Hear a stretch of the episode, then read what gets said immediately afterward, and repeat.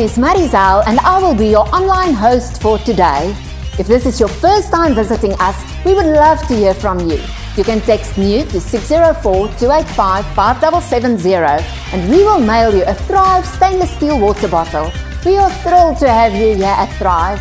Parents, remember to visit mythrive.info forward slash Thrive Kids for the weekly kids activities, including the worship video and the teaching video and some discussion questions for the whole family. We also have the Zoom class every Sunday from 10.45 a.m. to 11.15 a.m. At Thrive Kids, we make sure that the kids have an amazing experience online, just like their parents. We really miss seeing you here at Thrive. Take a selfie of yourself watching from home and share it on your social media. Don't forget to add hashtag Thrive Church Online. I'm sure you are all excited about hearing more of the Financially Fit message series. Join me by listening to this powerful message from Pastor JB.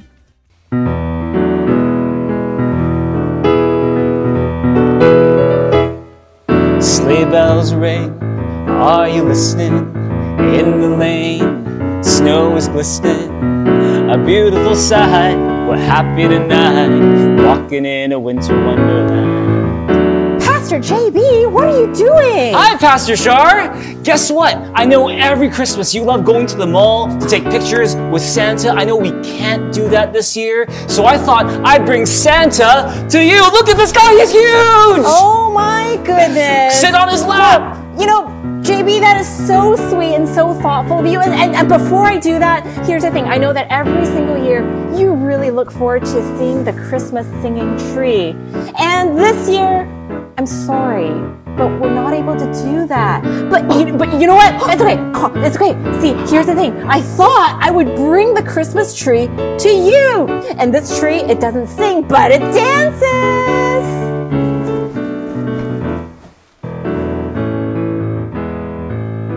This Christmas, are there a bunch of things that you wish you could do, but you just can't do? Things that you're used to doing, but you just can't do right now? Well, I want to tell you, there is something you can do to celebrate Christmas with your family and friends this year that's really, really special. That is right, because on December 20th, Sunday, Thrive Church will be hosting four online services, and that's going to be happening at 9:30 a.m., 11:30 a.m., 2:30 p.m., and 7:30 p.m. And it's going to be spectacular. That's right. It just might be the most meaningful way you celebrate Christmas this year. So we want to invite you to invite your family members, your friends, your neighbors to tune in to our Thrive Church Christmas services on December 20. You don't want to miss it. We can't wait to host you. Have a very Merry Christmas, everybody. Merry Christmas!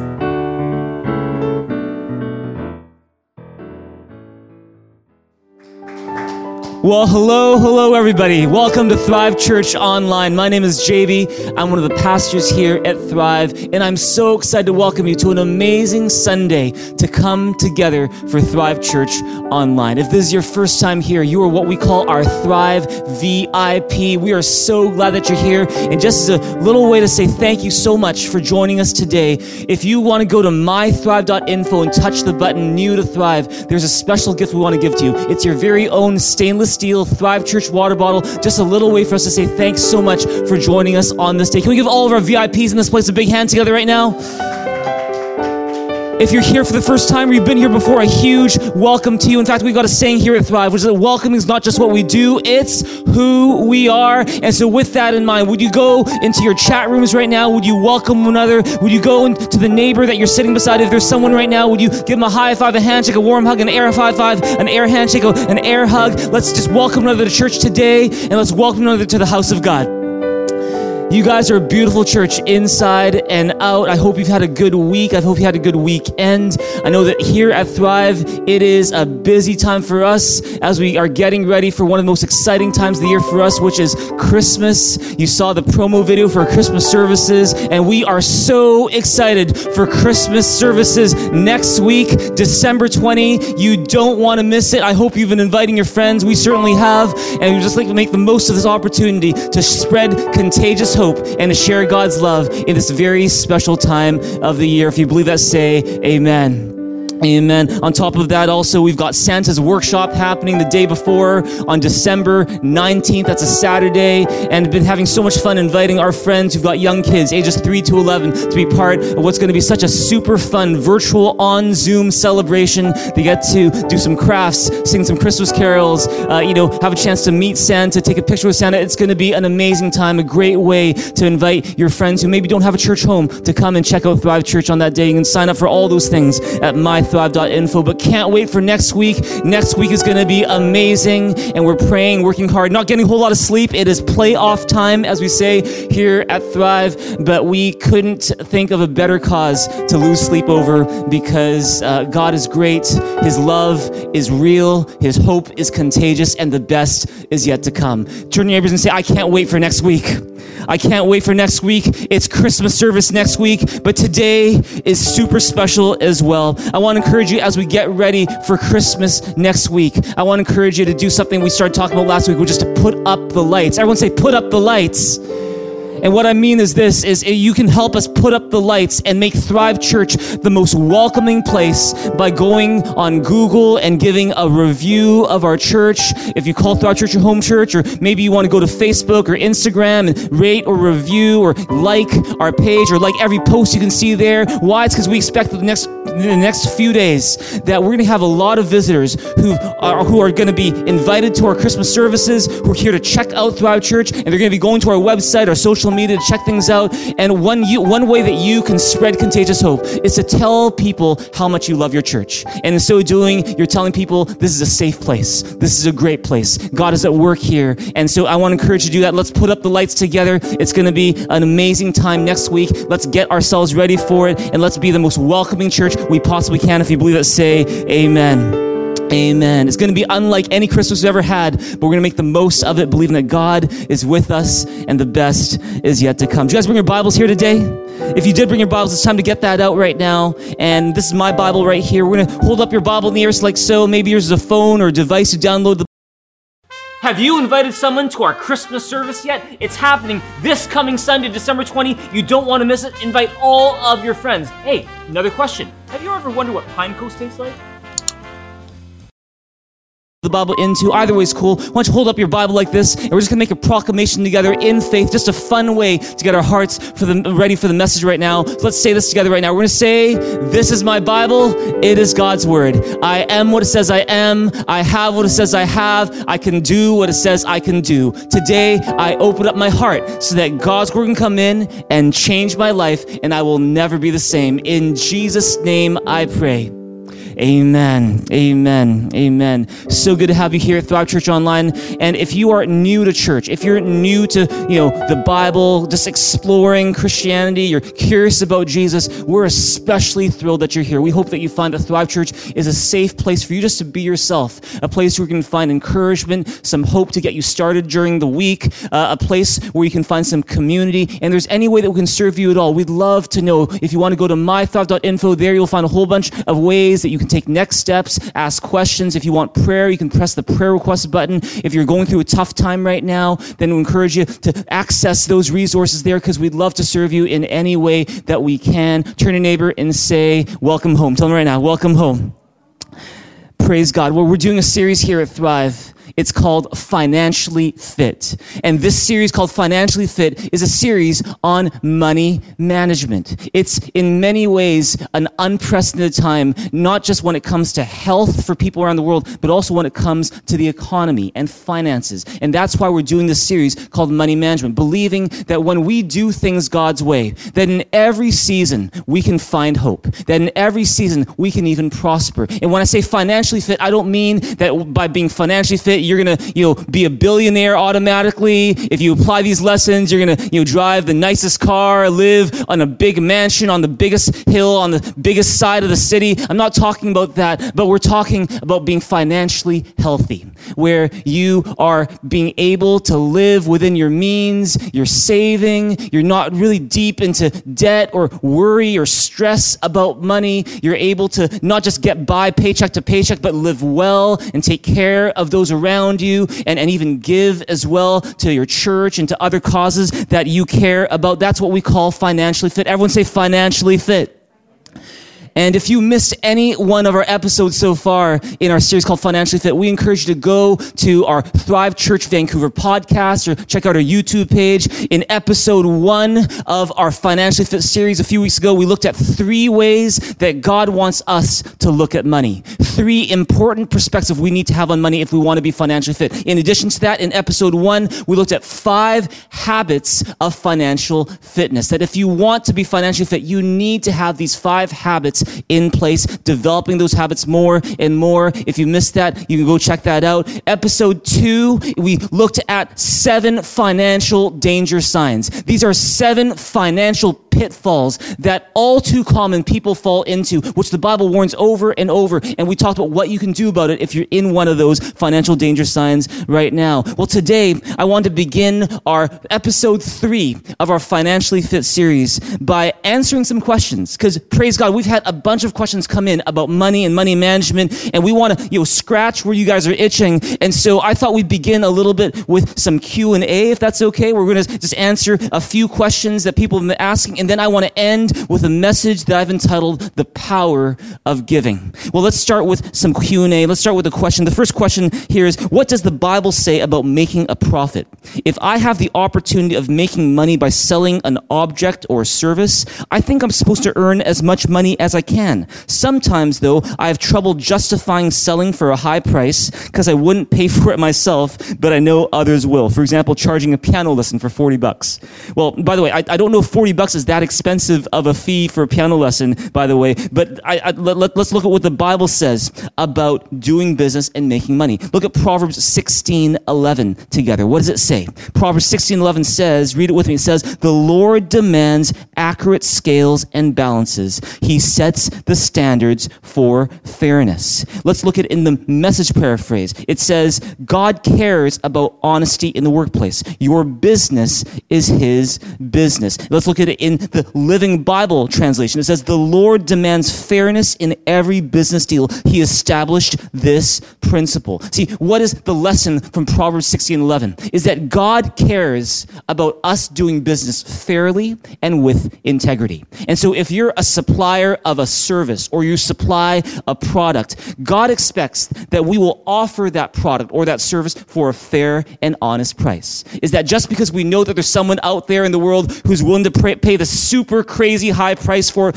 That doesn't mean we should take advantage of that, whether it's toilet paper or it's a piano lesson or something else. We want to charge a fair price. If you believe that, say amen.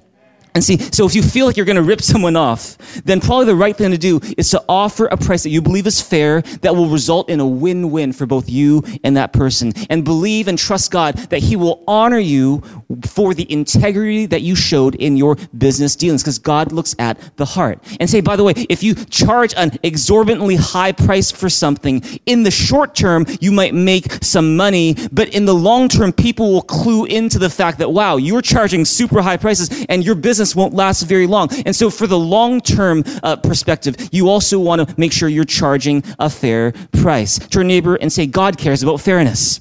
God cares about fairness. God cares about honesty. God cares about integrity. And that's a really good question. Thank you so much for the person who asked that one. Here's another question, which is you were talking last time in episode two about avoiding getting, get, avoiding get rich quick schemes. So is it wrong to play at a casino or to buy a lottery ticket? Let me ask you this question. Is it a sin to play the lottery? Or a sin to step into a casino and you know maybe play blackjack. Let me put it to you this way. I will say not necessarily. See, if you are financially fit, and you have the five financial habits we talked about in episode one. You uh, are avoiding those seven financial danger signs we talked about in episode two. You've got a good measure of self-control and say for fun or, you know, you've got some extra disposable income and for fun, you know, you, in, in addition to, you know, spending with your means, in addition to saving, in addition to, you know, being careful with your money, you decide that, you know, you want to pay five bucks to get a Lotto 649 ticket. Do, do I believe God's going to strike you down in his wrath? No. No. If you walk into a casino and you're doing all those things, you're financially, and you decide, you know, you just want to just try with some self-control to play one game of blackjack at, at a casino, do I think God's going to strike you down for that? I don't think He will. See, God gives us a lot of freedom to decide what we will do with the money He's entrusted us. But what the Bible does warn us about is depending on playing games that are purely based on chance as a way to make money. That is a dangerous way to make a living. That is a, a, very speculative, dangerous way to make money. And the Bible warns against depending on that as your hope, as oh, my hope to become a millionaire is to win Lotto 649. If that's you, then the Bible would caution you against living that way. We want to be careful, not careless. We want to be thoughtful, not thoughtless. We want to be wise, not foolish with our money. If you believe that, say amen. The key is self-control. You know, Proverbs says that a person without self-control is like a city with all of its walls broken down. Is that we want to have self-control in the way we use our money. Now, some might say, well, what about poker?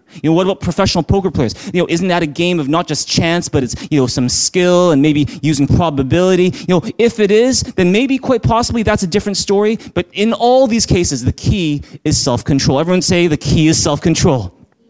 The key is self-control. You know, those are just a couple questions that people asked, and those are certainly not all of them. In fact, one thing that I think really shows your heart, Thrive Church, is that, uh, you know, the questions that you guys asked, I think really reflect your heart.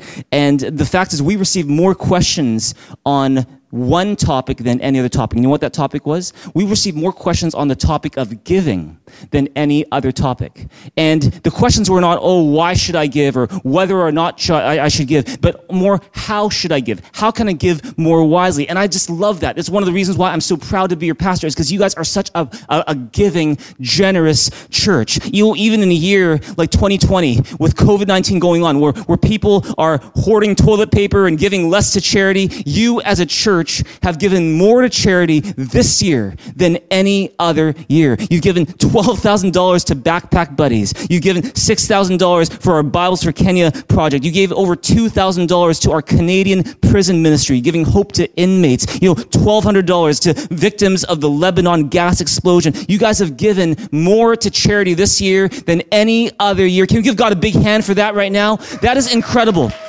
And I'm so proud of you guys as your pastor that you guys are such a generous church. And in fact, next year, in the beginning of next year, near the beginning of next year, we're going to be unveiling a new project that we'll be doing together to spread contagious hope in this world. But since so many of your questions were related to giving, I want to spend the rest of the day sharing a message that I've called the power of giving.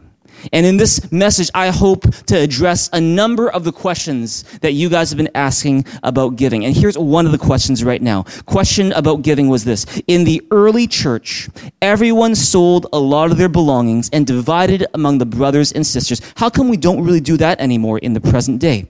Well, talking about the early church, what we find in the book of Acts in the New Testament, let's look at what the Bible says about what those Christians in the early church did. Look at Acts 2, 44 to 47. It says, All the believers were together and had everything in common. Selling their possessions and goods, they gave to anyone as he had need. Every day they continued to meet together in the temple courts. They broke bread in their homes and ate together with glad and sincere hearts, praising God and enjoying the favor of all the people. And the Lord added to their number daily those who were being saved. And if you keep on going to verse 32, it says this, as all the believers were one in heart and mind, no one claimed that any of his possessions was his own, but they shared everything they had. With great power, the apostles continued to testify to the resurrection of the Lord Jesus, and much grace was upon them all. There were no needies, needy persons among them. For from time to time, those who owned lands or houses sold them, brought the money from the sales, and put it at the apostles' feet, and it was distributed to anyone as he had need. Joseph, a Levite from Cyprus, whom the apostles called Barnabas, which means son of encouragement, sold a field he owned and brought the money and put it at the apostles' feet. You see what's going on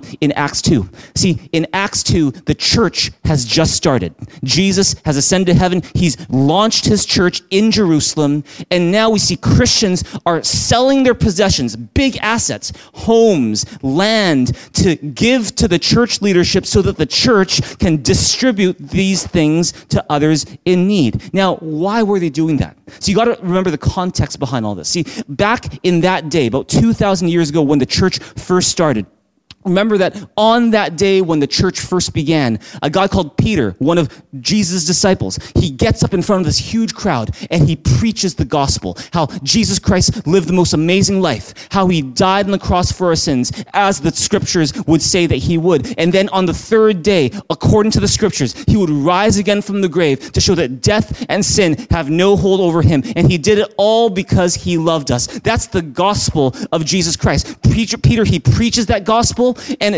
and, and the Bible says in Acts 2 that approximately 3,000 Jewish people became Christians that day. About 3,000 Jews believe the message about Jesus. They get baptized and they join the church. And see, this is the thing. Where did these 3,000 Jews come from? See, a lot of them did not live in Jerusalem. A lot of them had come from faraway places, different nations around the world to come to Jerusalem to celebrate this festival called Pentecost. And while they're celebrating this festival, it just so happens that they hear the gospel, the message about Jesus. They believe in Jesus. They become Christians. They join the church. And since there was only one church back then, there wasn't any other church in the world. There wasn't online church like we have right now. There weren't books to take back home. There weren't schools to go to. The, the only way that these new believers could continue to learn and to grow and to hear teaching to help them mature in their faith was to stay where they were, to stay in Jerusalem and to maybe extend their stay longer than they'd hoped and continue to meet with the church there. Now,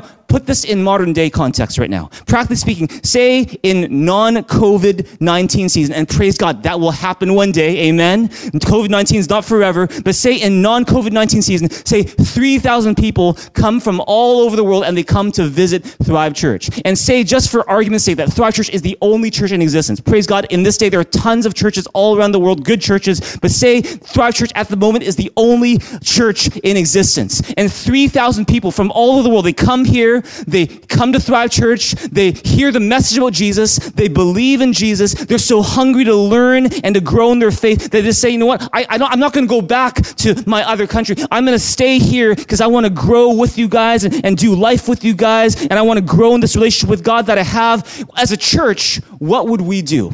If you have 3,000 new believers who are hungry to learn, but they have no place to say, what would you and I do? We would probably try to do what we could to serve them.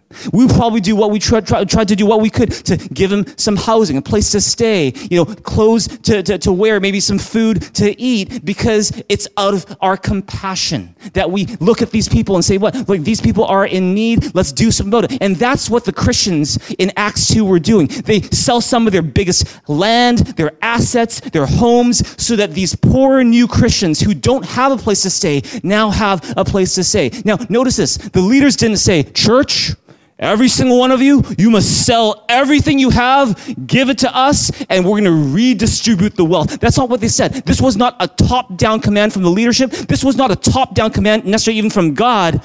Rather, it was out of the gratitude of their hearts that these Christians in Jerusalem decided to give. It was not an act of compulsion, it was an act of compassion. See, it was out of gratitude and generosity, not out of obligation, that they did what they did. And see, here we see the difference between capitalism, communism, and Christianity. See, capitalism, a capitalist market, what does capitalism say? Capitalism says, what's mine is mine, and I'm going to keep it. And if you don't have it, too bad. Tough luck. That's your problem. Because what's mine is mine and I get to keep it. That's called capitalism. Communism, and some of you guys are familiar with communism, is that it says what's yours is mine and I have a right to take it. And, and see, it said, I can take what is yours, I can give it to someone else. This is called redistribution of wealth in a communist system. And so capitalism says, what's mine is mine, I get to keep it. Communism says, what's yours is mine, and I have a right to take it. Christianity says, what's mine is God's, and I'm going to share it. See, that's the difference. See, in very simple terms, that's the difference between capitalism, communism, and Christianity. Capitalism says, what's mine is mine, and I'm going to keep it. Communism says, what's yours is mine, and I'm going to take it. And Christianity says, what's mine is God's, and I'm going to share it. That's the difference. And you know, it reminds me of a story about how a number of years ago in London, there was this open mic session that was happening in a place called Hyde's Park. And there was a communist who took the mic and he starts to talk about communism and he all of a sudden he spots an old man in the crowd and he points the old man and says one day when communism takes over communists are going to put a new suit on that old man and then a pastor in the crowd, he went up and he said, Well, one day when Jesus takes over, Jesus is going to put a new man in that old suit. And see, what is that idea? It's the idea that whereas politics changes policies, Jesus changes people. See, politics is just only about, you know, trying to change things from the outside in. Jesus changes us from the inside out. And that's what you see happening in Acts 2, Acts 4, Acts 5, Acts 6. It's not Christian communism. It's Christian compassion responding to a crisis. And it's for that reason that we don't come up here at Thrive Church and say, all right, everybody, Thrive Church, every one of you, we're going to sell everything we have. We're going to pull it together. We're going to buy some big plot of land land in Abbotsford or Comox or Bowser, BC, and we're all gonna move there. We're gonna set up a commune, and you know, you're gonna live in little huts, and we're all gonna wear the same clothes, and you know, we're gonna, and then every day our, our, our staff, like you know, Ryan or Amy, they're gonna give out your rations every day, and that's how we're gonna live life from now. See, the Bible doesn't call for that. It's because Acts 2 was not advocating a certain political system. It's describing what happens when God works in people's hearts. See, Acts 2 is describing what the church was doing in response to a crisis. And there's a lesson here for us. You can write it down. Is that one clue that God is working in your life is that you give unselfishly. It's that you give unselfishly. It's not just how much Bible you know. It's not just about how much church you attend. It's about how do you give? Because one clue that God is working in your heart is that you give unselfishly. And so to the question, oh, so how come we don't really see that anymore in the present day? People giving up their lands and the homes. Actually, you'll be surprised. In fact, you know, there are people who still do that in this present day, not out of obligation, but out of compassion. You know, I've seen Christians who say, you know, we've got this house that we've lived in for many, many years. It's kind of big for us. And yet there's this major issue with homelessness in our city. So we're going to downsize. We're going to sell our home. We're going to move to a smaller home and we're going to use the extra money to help build a homeless shelter. I've seen that happen before. I've seen Christians say to their church and say, you know what, we've been saving up this amount for something special, and we decided, you know what, the best way that we can use this this, this, this chunk of money is to give it to the church. And, you know, it's not much. It's maybe $100,000, but let, us we want to have it, give it to you eh, because we want you to, to, to help in, in building a new building for the church or, or to help with the mission of the church. That thing still happens. You know, in, in my life as a lawyer, sometimes I'd be really touched when clients would come up to me asking to help them draft a will and they would say, okay, you know, can you also include, I don't just, I want to give to my kids, I want to give to my spouse, but I also want to give $200,000 to my church. And this person doesn't have much, but they're like, you know, I want to give 200,000 to my church. And they're like, really, wow. And what they're saying is this, is I'm so thankful to God for what he's done in my life or what he's done in my family, for the hope I have because of him. And I believe that God is using this church as the vehicle to do those things. And so even after I die, I want to make sure that my church is well taken care of. Even after I die, I want to say that I'm still contributing to the work that God is doing here. And so I'm going to, I'm going to include the church in my will. I've seen that over and over and over again. No one forced them to do do it, they just did it out of a compassionate, willing, generous heart. And the fact is, you and I, we can do something similar. Is that one clue that God is working in our heart is that we give unselfishly. If you believe that, say amen. The fact is this God uses the generosity of people to build, equip, and empower his church. Let's look at Psalm 112 right now. And Psalm 112 is one of my favorite Psalms in the Bible because it describes, it paints a picture of the kind of life that God wants us to live, the kind of life that God blesses. Look at this. Psalm 112, verses 1 to 9 says this. It says, Praise the Lord. How joyful are those who fear the Lord and delight in obeying his commands. Their children will be successful everywhere. An entire generation of godly people will be blessed. They themselves will be wealthy and their good deeds will last forever. Light shines in the darkness for the godly. Praise God for that. Praise God. Maybe you're going through a dark time right now. Maybe you lost your job.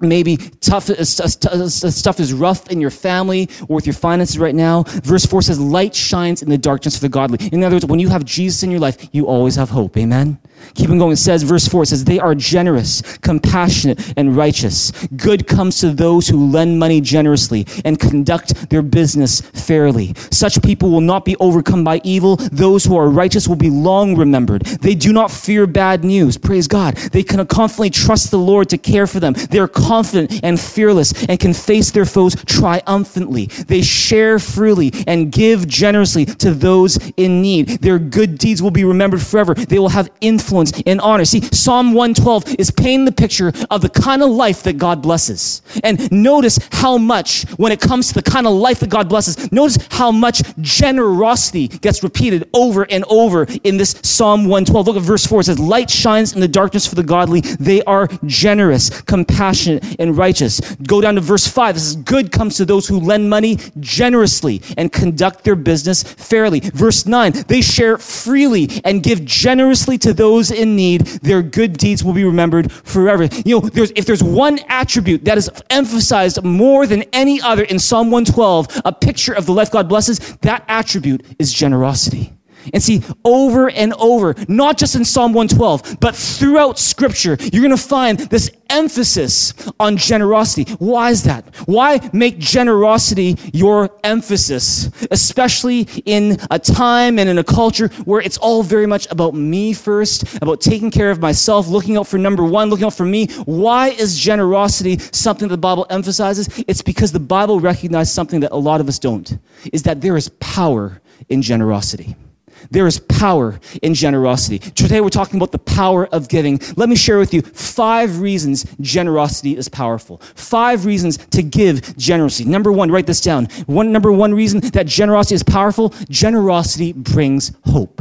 See, when you give generously, you make God's hope and God's love real in the lives of the people around you. When you give generously. You know, I remember a couple weeks ago, I heard of this restaurant manager who decided that because the COVID 19 numbers were out of control in his area, he would temporarily shut down his restaurant. And so he went on his restaurant social media page and he wrote this. He said, Due to the high COVID 19 numbers, we are closing temporarily. We will finish off this week with Sunday brunch. We are not doing takeout for Thanksgiving. We will miss you. Stay healthy and hope to see everyone on the other side of this. And so they're planning to close. And on the day that they're supposed to shut down at 1 p.m. on a Sunday, a somewhat regular customer walks in and he orders a beer. He sits down, he takes two sips of that beer, and he then he says to the manager, Hey, could I just get the bill, please? And then they gave him the bill. He deals with the bill. That customer then takes that bill over to the manager's table and says one thing. He says, Be sure to share this with your staff. And then he walks away. He walks out the door. And, and when the manager looks at the bill, at first he thought, wow, a $300 tip. Awesome. But then he put on his glasses and realized he'd missed a zero. Is that this customer had paid a $3,000 tip on a $7 beer. And see, the manager, he, he runs out to find this customer to say, hey, hey, I, I, is, was this a mistake? Did, did, did, did you, like, and he said, oh, no, no, that's what I intended. Share it with the staff Merry Christmas, and we'll see you when you come back. And see, on that day, the manager and his three staff, they each took home $750 in a tip. And see, through uncommon generosity, this man made God's hope and love real in the lives of others. If you believe that, say amen. Turn neighbor and say, hope is contagious. Hope is contagious. What's the lesson here? Is that when you give generously, you make hope possible for other people. You make hope and love real in the lives of people. This year, our theme at Thrive Church is contagious hope. And because, but because I'm here to tell you this, it is tough to spread hope without generosity. It is, I would say it is impossible to spread hope if you're not generous. It's because generosity makes hope visible. Generosity makes hope tangible. Generosity makes hope accessible. You might have all the hope in the world living in your heart, but until it comes out in the form of generosity, no one's going to see it. That's why it's so important to be generous, because generosity brings hope. Amen. The second power of generosity is this generosity produces joy. Is that when you give generously, you will often experience a joy that money cannot buy.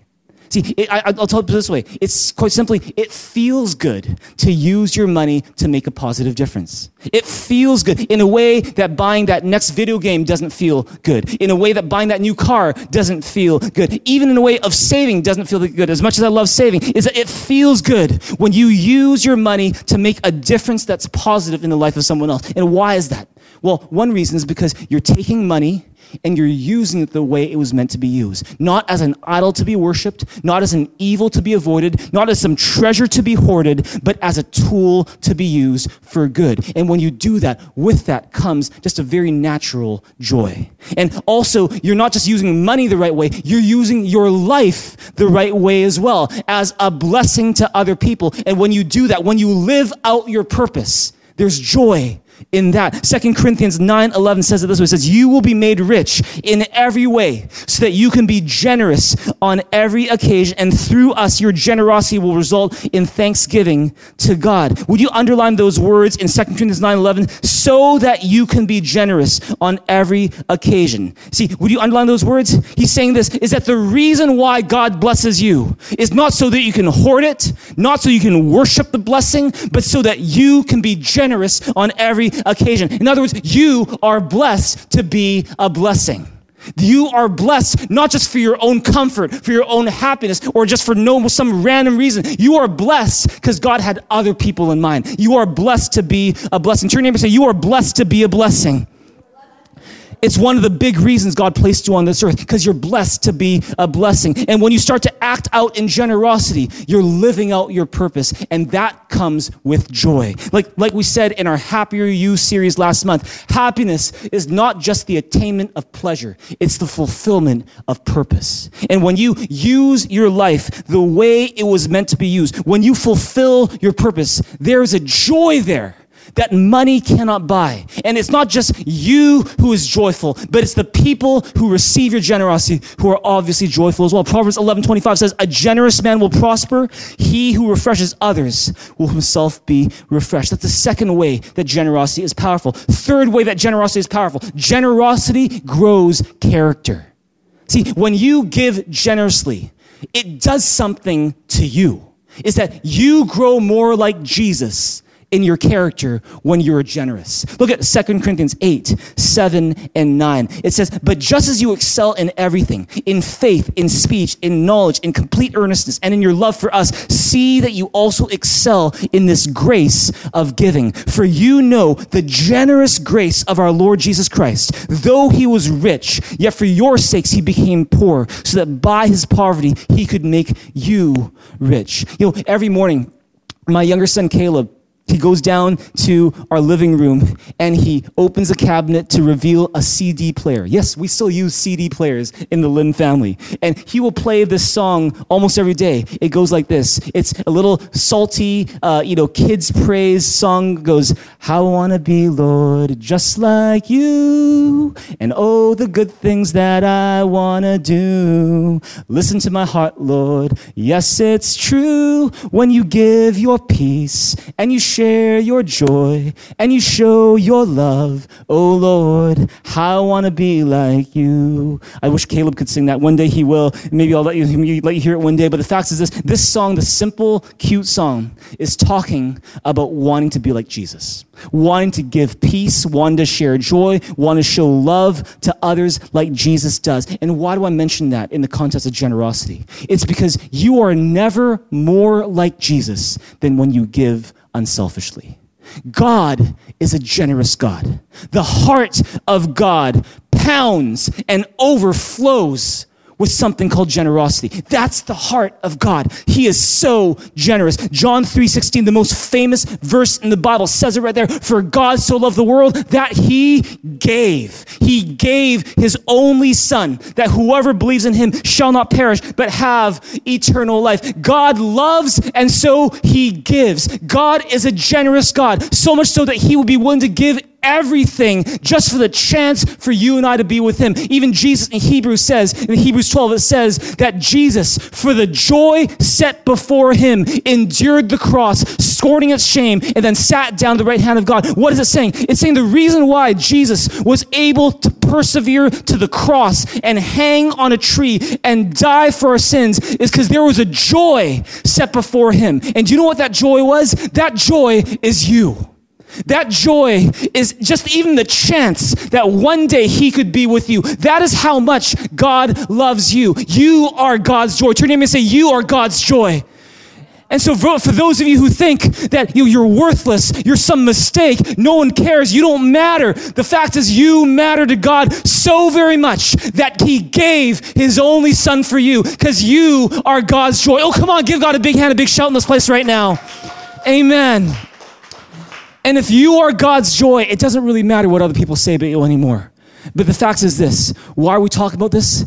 It's because God expressed his incredible love for you by giving, by giving unselfishly. And when we give unselfishly, when we are generous with what we have, we are like Jesus in the way we live, in our values, our attitude, our perspective, our behavior, our conduct, our lifestyle. If you believe that, say amen. See, that's why it's no coincidence that most of the most, the, the most mature Christians that you will likely find in this world are also the most generous is that they might not have a lot by the world standards, but what they have, they're happy to give. And they're not just generous for a moment, or generous for a season, or generous for a resume, but they're, they've learned to make generosity their lifestyle. It's just the way they live. And they've managed their giving in such a way that they can be effective not just for a short term, but for the long term. Because this is the thing no matter how many books you read, no matter how many conferences you attend, no matter how many churches you've you've gone to, no matter how many sermons you hear, if you're all about just taking and consuming and getting, and you're not about giving, then guess what? You're not spiritually mature at all. You're still a spiritual baby who's living for yourself because mature believers are unselfish and they're generous. Amen? And that's why I'll encourage you to be someone who plants both feet in one church. It's not because, you know, you know it's, it's that, well, we won't want to cooperate with the church. It's not at all. But this is the thing, is that whether it's Thrive or somewhere else, I want, I want to you know, ask you to be really careful. And in fact, I'd ask you not to kind of divide your time between different places. Go, oh, I'm going to get this from this church. I'm going to get this from that church. I'm going to get this from this church. And you're all about getting, getting, getting, getting, getting. At the end of the day, what's going to happen is that you're just a consumer. But if you would plant both both feet into one church and put you in a position to not just receive, but give as well, that's called healthy spirituality. That's called normal Christianity. That's called being like Jesus. Amen. See, when you give generously, you're showing that selfishness doesn't have a hold on you. God has a hold on you. When you give generously, you're showing that it's not my money, it's God's money. And in the end, it all belongs to Him anyways. That's why how you give is one of the greatest measures of your spiritual maturity. Generosity grows your character. Turn and say, generosity grows my character. Generosity grows my character. Fourth way that generosity is powerful. We'll just go to this one really quick. Generosity yields lasting fruit. See, when you give generously, you're using money which does not last to produce fruit that can last forever. See, Jesus says it this way. Matthew 6, 19 says, Do not store up for yourselves treasures on earth where moth and rust destroy and where thieves break in and steal, but store up for yourselves treasures in heaven where moth and rust do not destroy and where thieves do not break in and steal. For where your treasure is, there your heart will be also. See, what's Jesus saying? Jesus saying, use money which you cannot keep to gain rewards in heaven which you cannot lose. See, how? By being generous. 1 Timothy 6, 17, 19 says, Command those who are rich in this present world not to be arrogant nor to put their hope in wealth, which is so uncertain, but to put their hope in God, who richly provides everything for our enjoyment. Command them to do good, to be rich in good deeds, and to be generous and willing to share. In this way, they will lay up treasure for themselves as a firm foundation for the coming age, so that they may take hold of the life that is truly life. Power number five, the fifth way that generosity brings power and is powerful is generosity attracts further blessings. See, when you give generously, you give God room to bless you even more. 2 Corinthians 9 6 says, Remember this whoever, show, whoever sows sparingly will also reap sparingly. Whoever sows generously will also reap generously. And God is able to make all grace abound to you, so that in all things, at all times, having all that you need, you will abound in every good work. The Bible says that if you would sow generously, God is going to make sure that you reap generously as well and that God is able to make all grace abound to you such that even when you are generous, when you're generous, you at the same time will have everything that you need because God loves you and he cares about you. And when you are generous, it pleases his heart because God himself is generous and he's like, I'm going to make sure this child is taken care of. Because generosity attracts further blessings. You know, we've been talking a little bit about tithing during this series of uh, money management, financially fit and what is tithing? Tithing is taking that first 10% of your income and giving that to God, something that God commands us to do in the Bible. It's a way for us to say, God, I'm putting you first. It's a way for us to equip and take care of our church. It's a way for us to develop the habit of generosity and giving in our lives. But it's also a way to give God room to bless us even more. In fact, I've been so encouraged by, over the past few weeks, hearing different stories from people, whether it's in our small group or in different parts of the church, people telling us about when they decided to tithe faithfully, that God blessed them with everything that they needed and more. In some cases, it came in the fact that, oh, they're not really sure how they're going to make it through the month, but God somehow, in miraculous ways, provided a provision for them, provided an amount that they weren't expecting. In some cases, it came in the form of a promotion. In some cases, it came in the form of a new job. And that's the thing, is that when we are generous, it has this magnetic effect that attracts further blessings. If you believe that, say amen.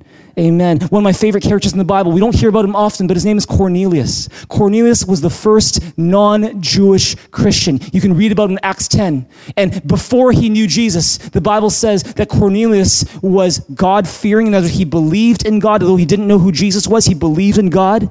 And he also was generous. He would give all this money to the poor. And, and there's this part in Acts 10 where God comes to Cornelius and he says, Hey, Cornelius, your prayers and your gifts to the poor have come up to me as a memorial offering. And I'm now going to send Peter to you to tell you the gospel. See what's going on. Cornelius is not a Christian, but he believes in God, he fears God, and he's generous with his money. And God says, I see that.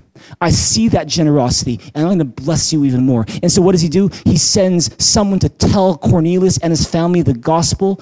Cornelius hears about Jesus. He, re- he recognizes that he himself, no matter how much good he's done, is also not perfect. He too needs a savior. He receives Jesus into his life. He becomes the first non Jewish Christian in history. And see what was going on. Generosity was paving the way for even greater blessings. Amen is that Cornelius' generosity prepared the way for God to do an even greater work in his life. Could it be that the reason why you have not experienced that breakthrough that you've been looking for, that breakthrough that you've been dreaming of, that breakthrough you've been asking for is because maybe you have not been generous with what you have? Is that instead of being generous with what you have, you've been lazy with what you had. Because instead of being generous with what you have, you've been hoarding what you have. Instead of being generous with what you have, you've been doing something else. But the power of giving is this, is when you, we will be generous with what God has given to us, it attracts more blessings to us. And that's when breakthroughs will happen. If you believe that, say amen.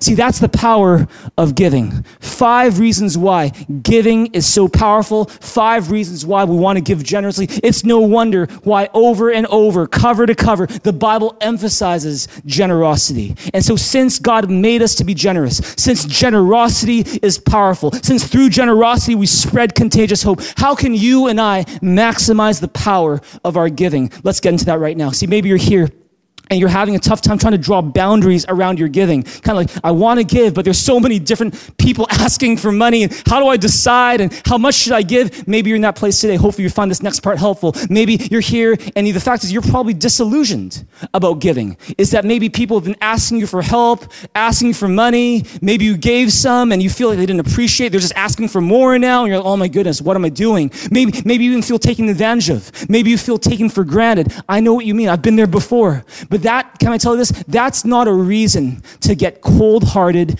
tight fisted, and just stop giving completely. That's a reason to learn to be more careful, more strategic, and more focused in how we give. Amen. And so let's talk about how we can do that right now. Five ways to maximize the power of your, of your giving. We're going to go through them really quick. Number one, plan your giving. If you want to maximize the power of your giving, you got to plan. Turn to neighbor and say, you got to plan.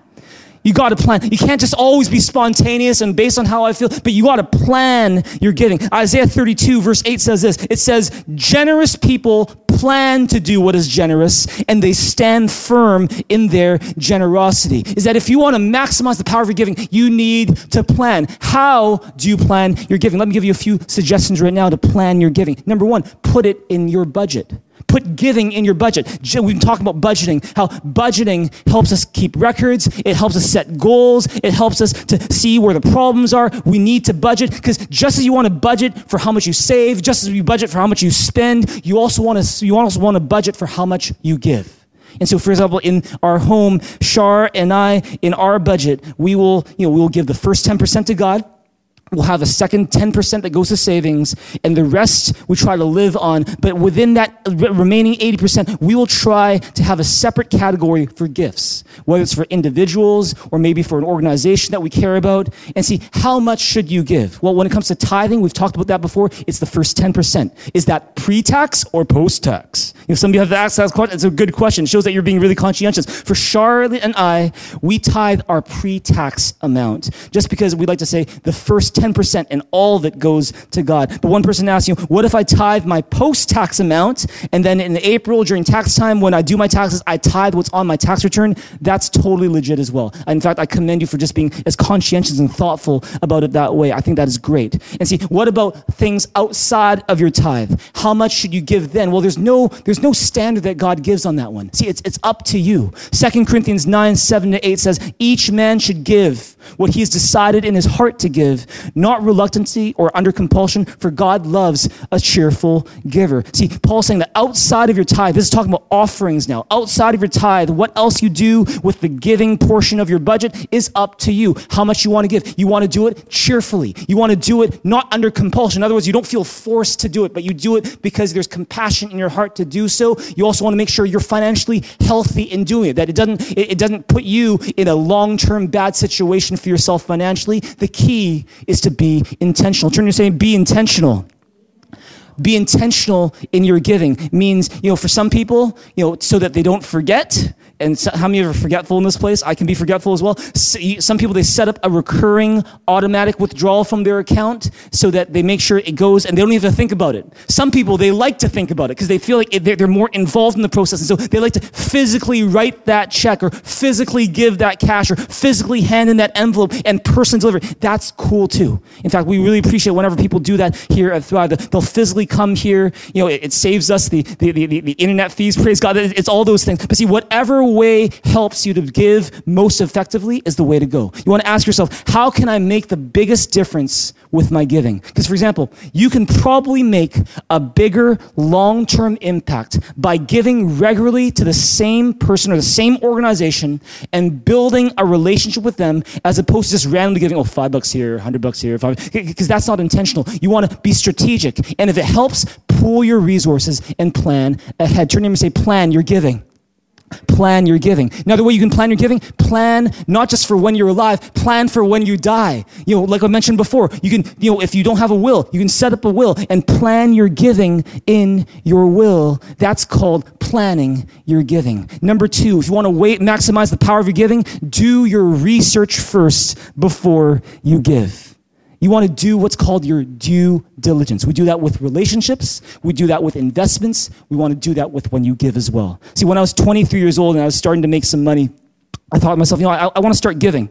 And, uh, you know, in addition to tithing, I thought, you know, I want to, you know, see if there's other organizations that I want to give to. And, and, and I came across an organization whose name I really liked. I'm not going to tell you what organization I just really liked their name. I thought the name was cool. And I didn't really do that much due diligence beyond that. I just really liked the name.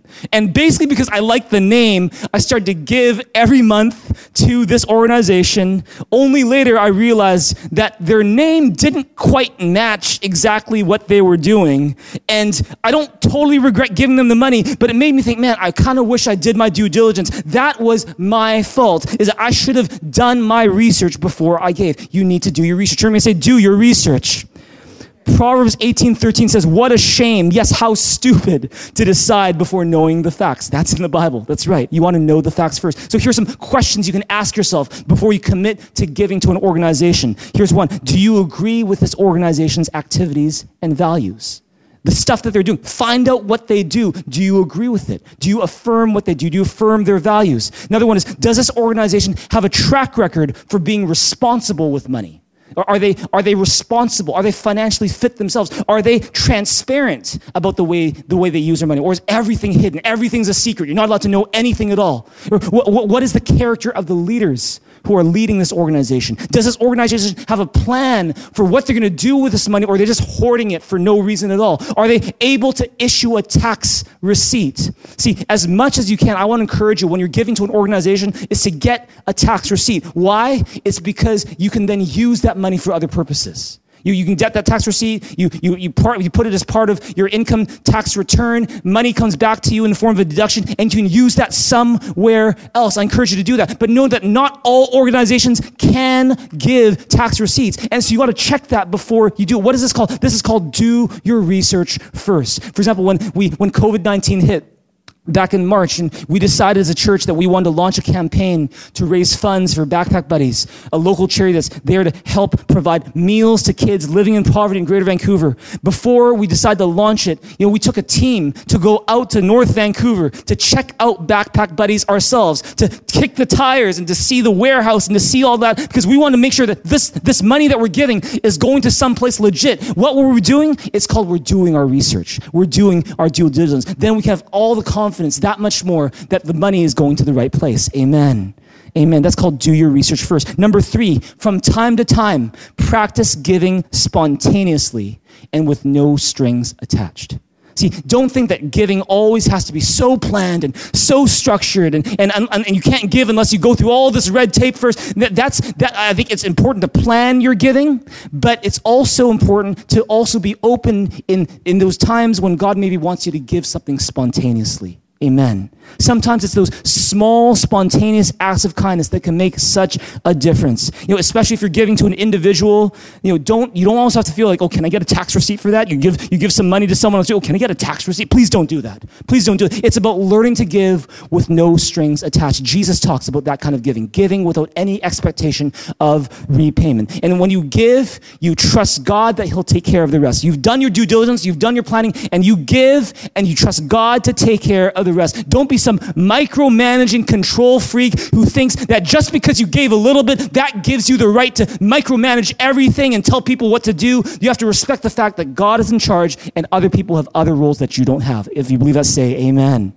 Amen. So you want to try, try to practice giving spontaneously and with no strings attached. That's why, you know, Shar and I will, will have in our glove compartments in our cars, we'll have like, you know, granola bars and, you know, snacks that where we see someone where we don't maybe feel comfortable giving money. Sometimes we do, but, you know, we'll see someone, we can give spont, it's called planned spontaneity. You know, we, we, we want to be able to give spontaneously because we've already got something there. Amen. Number four, if you want to maximize the power of giving, don't just give money, give your time and energy too.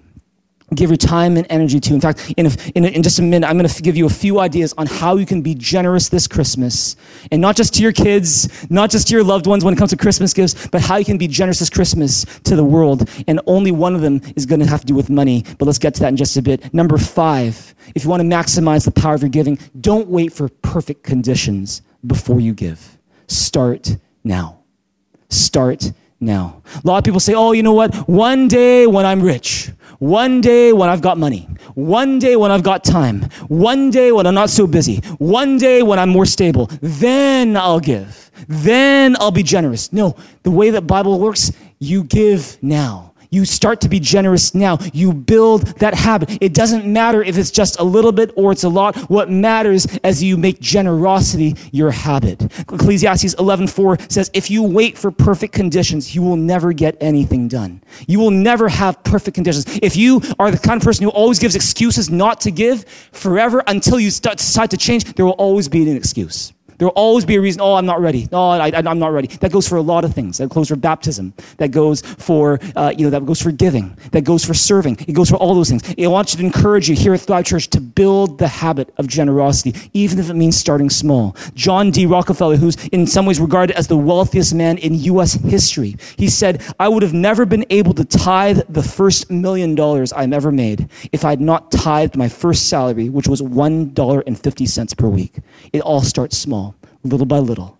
You know, one thing that kind of touched me uh, a couple weeks ago was after our, our, one of the episodes of our Financially Fit series, talking a little bit about tithing. Bradley, the next day, my, my older son, he came up to me after episode two, and he gave me this little box.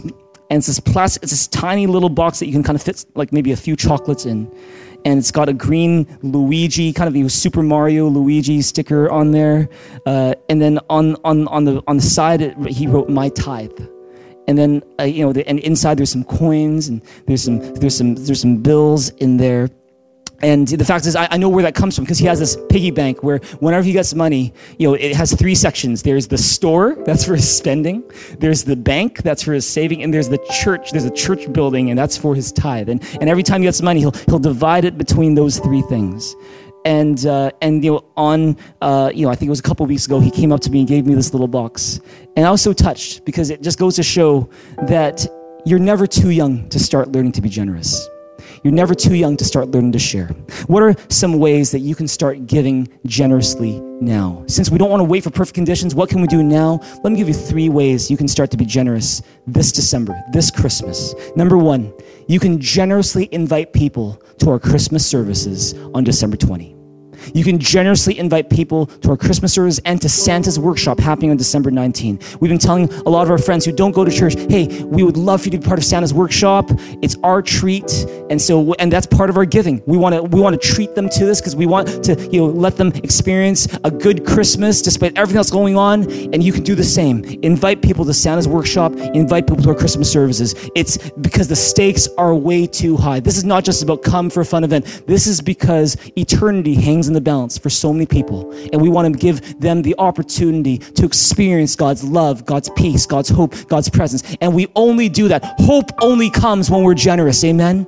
And so let's be generous in the way we invite people this Christmas. It's happening next week. Oh, I can't believe it. It's next week. It's next week, but we're so excited. And you can do your part by giving generously as well. Another one is this give generously of your time fact is that we need volunteers to help with online hosting, uh, eventually to help on maybe a media team, uh, different things, not just for this Christmas, but into the brand new year of 2021. If you want to get generous when it comes to your time and use the talents that God has given you to serve Him, you can go to mythrive.info and press the button Serving Team Sign Up. We'd love to get you involved in serving here at Thrive and to be generous with what we have because you got so much to offer. Finally, a third way that you can start to be generous now at Christmas is consider giving a year end gift here at Thrive Church, you know, we are, you know, in an unprecedented time where we've got, you know, uh, a big mission, a big dream that we're pursuing, people, a whole city, cities that we're trying to reach. And all that, of course, costs something. And if you have been blessed by the work that God has been doing here at Thrive Church, then I want to encourage you to consider giving a year end gift. And that would be something that's in addition to your normal tithes. It's where you, you, you want to give as just an expression to say, God, thank you for your provision this past year. It might have not been the easiest year. And there might have been some bumps in the road, but I just believe that those bumps in the road are stepping stones to my destiny. And I'm going to thank you for your faithfulness. And so I'm going to give you a year end gift. Thank you for the blessings of this past year. That's one thing that you do with your year end gift. Another way that you're using your year end gift is you're equipping your church. You're, you're resourcing your church to accomplish our mission together to reach our city and the world with the hope that we have in Jesus, to spread contagious hope. And finally, your year end gift is you sowing into the new year of 2021. It's saying, God, since generosity attracts further blessings, I want to sow into 2021 and I want to give a year end gift to make room for you to do even greater things in and through my church, in and through my life. If you believe that, say amen. Amen. Amen. Tax deductible, you know, donations are all, you know, receipted, all that stuff. I encourage you to consider giving a year in gift. You just go to mythrive.info, click on online offering to give. Church, the reason why we're talking today about the power of giving is because this Christmas, I don't want you to waste the opportunities that God has given to us. We have an opportunity to shed to, to, spread contagious hope in ways we've never done before. So let's make the most of that opportunity. Because if we want to spread contagious hope, we need to be generous. So let's be generous in the way we invite people to church. Let's be generous in the way that we encourage people. Let's be generous in the way that we serve. Let's be generous in the way we give our time. Let's be generous in the way that we give of what we have. Because when we do so, God is going to use it to build his church, to lift up his name, to expand his kingdom, and the best is yet to come. Oh, come on, give God a big hand, a big shout in this place together right now. Amen. And one day, one day at the end of all this, since your generosity as an, is an investment in eternity, I believe one day when you're generous today, one day when you're in heaven, you're gonna meet people there that you never expected to come up to you and say thank you. Maybe it's someone from, maybe, maybe it's a grade school kid or they were in grade school at the time right around this year but you know in heaven maybe they're a bit older but they come up to you and say thank you so much for giving the backpack buddies. I was one of your backpack buddies. Or someone from kenya comes up to you in heaven and says you know what? We never met before but because you gave i have the bible. And that bible led me to jesus. Thank you. Or maybe it's someone in your home someone in your family, someone in your neighborhood, someone in your school where they didn't have much hope before they met Jesus, but because you invited them to a Christmas service, because you invited them to church, because you gave that invitation, because you were generous, their lives, something happened that they're, ne- such that they're never the same again. That's the power of giving. And I want to encourage you to use the power that God has given you to shine a big light. Just as the wise men, those magi, came to Jesus because they followed a star, may you be a star that shines so brightly this Christmas through your generosity, bringing people to a place of hope. That place, his name is Jesus. Because hope is not just a feeling, hope is a person. His name is Jesus Christ, and our world needs him. And so let's do all that we can to give generously so that more and more people in our city and around the world can get to know him. Do you believe that? Do you receive that, church? Can you give God a big hand, a big shout in this place together right now? Praise God. Oh, there's more than that. Go, God, could give God a big hand, a big shout in this place right now. Amen. Amen. Would you bow your heads with me? Let's pray. There's just an opportunity for us to respond to God right now. And if you're here and maybe you're new to church or you're new to this whole gospel thing about Jesus, but you're here and you realize today that there is a message being preached to you today about how God loved you so much because you are His joy. He sent Jesus Christ for you to die on the cross for your sins so that you could have a way back to Him. Because when we had no way of reaching God, God reached for us by sending Jesus Christ to die for us, to die for our sins, to pay the penalty for our sins so that we could be forgiven. And not only that, but Jesus, He rose again from the grave to show that you can trust every word that Jesus says, to show that sin and death, our two biggest problems, have no hold over Jesus. And that when you put your trust in Jesus, not only are your sins forgiven, but you have hope for eternity, something called eternal life. And if you want the assurance of knowing where you're going to go after you die, if you want peace for today and hope for tomorrow, tomorrow, if you want forgiveness for your sins, I want to give you an opportunity right now to receive that. It's as simple as praying a prayer. If you want to pray that prayer with me from your heart, why don't you say this with me? Don't worry about your neighbor because it doesn't concern them. This is between you and God. Would you pray this prayer? Why don't you lift up your hands? This is an expression of your need for God as well. Again, don't worry about your neighbor. It doesn't concern them. This is between you and God right now. If that's you and you realize you need God in your life, you need His peace, His forgiveness through Jesus Christ, then why don't you pray this prayer with me now? Say, Dear Jesus, Thank you that you love me so much. You call me your joy, and you gave your life for me. You died on the cross to pay for my sins. You rose again to give me life. I open up my heart right now. Please forgive me of my sins and fill me with your Holy Spirit. In Jesus' name I pray. Amen. Amen. Amen. You know, the Bible says if you pray that prayer and you meant that from your heart, that you are forgiven of your sins. You are a child of God. You're a citizen of heaven, and the best is yet to come. And so, huge congratulations to you if you prayed that prayer just now. Can we give all of our friends who prayed that prayer a big hand, big shout right now? Big congratulations to you. In fact, if you want, if you prayed that prayer, you can touch the button that says, I commit my life to Jesus, or you can text the word believe to 604 285 5770. We got you know an encouraging resource gift to give to you to encourage you and to help you unpack this powerful prayer that you just prayed. Big congratulations to you. And for those of you here who want to make the most out of this December, you want to use the power of giving to make a difference in the lives of people around you, then I want to encourage you right now, lift your hands to God right now. Why don't you lift up your hand to God? Let the height of your hands reflect how much you want God to use your life to be a blessing this Christmas, because you're blessed to be a blessing. Why don't you lift up your hands and let the height of your hands reflect how much you want to use the power of giving. You don't want to waste the opportunities that are in front of you, but you want to make the most of every one of them because you are blessed to be a blessing. Why don't you just lift up your hand to God right now, and why don't you just start praying to God right now? Would you start praying for your friends that you want to invite to Christmas service that you haven't invited yet? Will you pray for those friends you've already invited? Will you pray for our Christmas services? Pray for Santa's workshop. Pray for both of these events that God will use them in such a powerful way to bring God's hope, God's love, God's peace, God's presence to the lives of many people who've never known who Jesus is before. We just pray that God would use this these events to spread contagious hope, that people would catch hope because of Jesus this coming Christmas weekend on the 19th and the 20th. Would you start talking to God right now? Don't wait for me to stop talking. Just start talking to God right now. Come on, church, together right now. I know you're I know where you are. I know I'm where I am, but together as a church family, let's bind together. Let's knit together. Let's unite together right now. Let's pray together for our Christmas services. We can't do anything without God. We need Him so much. So start talking to God and pray that God would use you and use your church in such powerful ways to spread contagious hope this coming year, this coming Christmas. Let's all pray loud in this place together right now. Thank you, Jesus. Thank you, Lord. Thank you, God. Thank you, Jesus. Hope is on the way. We thank you, God. Hope is coming. Thank you, Jesus. Thank you, Father. Hope is coming. Thank you, Lord. Thank you, God. Bring your hope. Thank you, Jesus. Thank you, Lord. Thank you, God. Thank you, Jesus. Praise you, Lord. Praise you, God.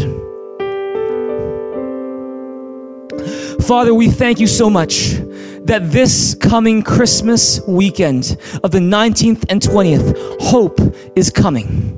That you are coming and that you are going to meet people and spread contagious hope through us this coming Christmas weekend. We thank you and we're so excited. We pray, Father God, that you would use us and that we ourselves would use the power you put in our hands to be generous and to give unselfishly, to invite, to share, to, to, to welcome, to do all the things that we need to do so that we can bring people to you. And we invite you, Jesus Christ, to move so powerfully through our Christmas events, move so powerfully through Santa's workshop, move so powerfully through our Christmas services, all four of them, move so powerfully through the people of Thrive Church. Use, the, use every invitation that they make, use every way that they step out in faith to be courageous and love someone. Would you use Thrive Church to be like stars that lead people to Jesus? We thank you so much that th- today we as a church are going to say the best is yet to come. And it's because you're writing a greater story, and the best really is up ahead. And so we thank you today. We pray for all of our friends that we're inviting and the friends that we haven't invited yet that we're going to invite. We pray, Father God, for a favorable response. We pray, Father, that many people would say yes to Jesus on that day. We say that pray that many people, their lives would catch hope because of Jesus this coming Christmas and through your church. We thank you so much. And Father, we give you praise, we give you thanks. In Jesus' name we pray. Amen. Oh, come on, give God a big hand, a big shout. Let's play together right now. We're going to hand the time to our band. They're going to lead us in a song. Let's continue to worship God. At the same time, you can give your faithful tithe, your generous offerings. Let's give God our very best. Know that when we seek God's kingdom first, He adds what? He adds everything we need. Go to mythrive.info to give. Let's give God all of our best, including this song right now. Let's do that together.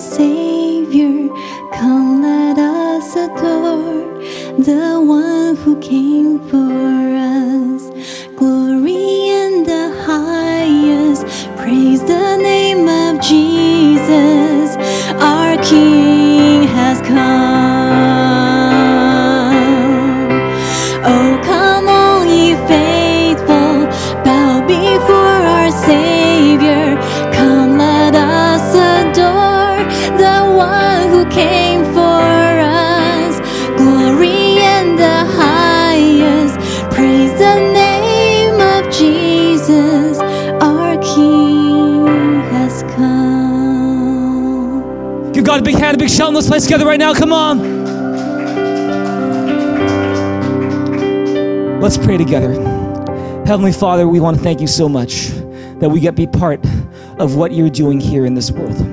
We thank you so much that for every single person who's got their heart open, who's praying together right now with us, that God, you know the plans you have for them plans to prosper them and not to harm them, plans to give them hope and a future, that they are blessed to be a blessing. And we pray that you would use them in powerful ways this coming Christmas. We thank you, Jesus. And with that in mind, we pray all of your protection, courage, faith, wisdom, unselfishness, generosity, you know, hope, healing, comfort, and your Holy Spirit to fill every single one of us until we next meet again. We thank you. Say, let your kingdom come. In Jesus' name we pray. Amen. One more time, give God a big hand, a big shout together right now. You guys are an amazing church. You guys are a generous church. We love you guys. Have an amazing week. Let's get ready for one of the most amazing weekends we've ever had at Thrive Church. It's Christmas weekend next week. We can't wait to see you. We can't wait to see your friends. Praise God, the best is yet to come. Have a great one, everybody. Love you guys. God loves you. We'll see you guys really soon. Thank you for the powerful message, Pastor JB. It is indeed a message we can take with us in the week to follow. Now, the announcements. If this is your first time visiting us, we would love to hear from you. Text NEW to 604 285 5770 and we want to connect with you and we will mail you a Thrive stainless steel water bottle. If you make the important decision to receive Jesus Christ, let us know by texting BELIEVE to 604 285 5770. We want to let you know that all of us at Thrive are celebrating the decision you've made. We have also prepared a gift that includes a series of videos that may answer some of your questions about Christianity, and we hope that it will guide you on your new journey with Jesus Christ. If you would like to get baptized or find out more about baptism, go to mythrive.info forward slash baptism. Despite the challenges going on in our world, the good news is that there is still a hope worth celebrating. Thrive Church has prepared a special online Christmas service next Sunday filled with music, joy, and an inspiring message. Our goal is to bring the hope of Christmas right to your screens. Join us next Sunday, December 20th at any of these four time slots 9:30 a.m., 11:30 a.m., 2:30 p.m. or 7:30 p.m. We can't wait to share the Christmas celebrations with you. Also, Santa's workshop on Zoom is happening this coming Saturday, December 19th. Parents, your kids are to have so much fun. Registration is available at mythrive.info. That is all for the announcements. Thank you so much for joining us today. It was such a pleasure spending this time with you. Have a wonderful week, and we will see you again next week at the Christmas service online. Stay blessed and healthy, and remember, you are always in our prayers.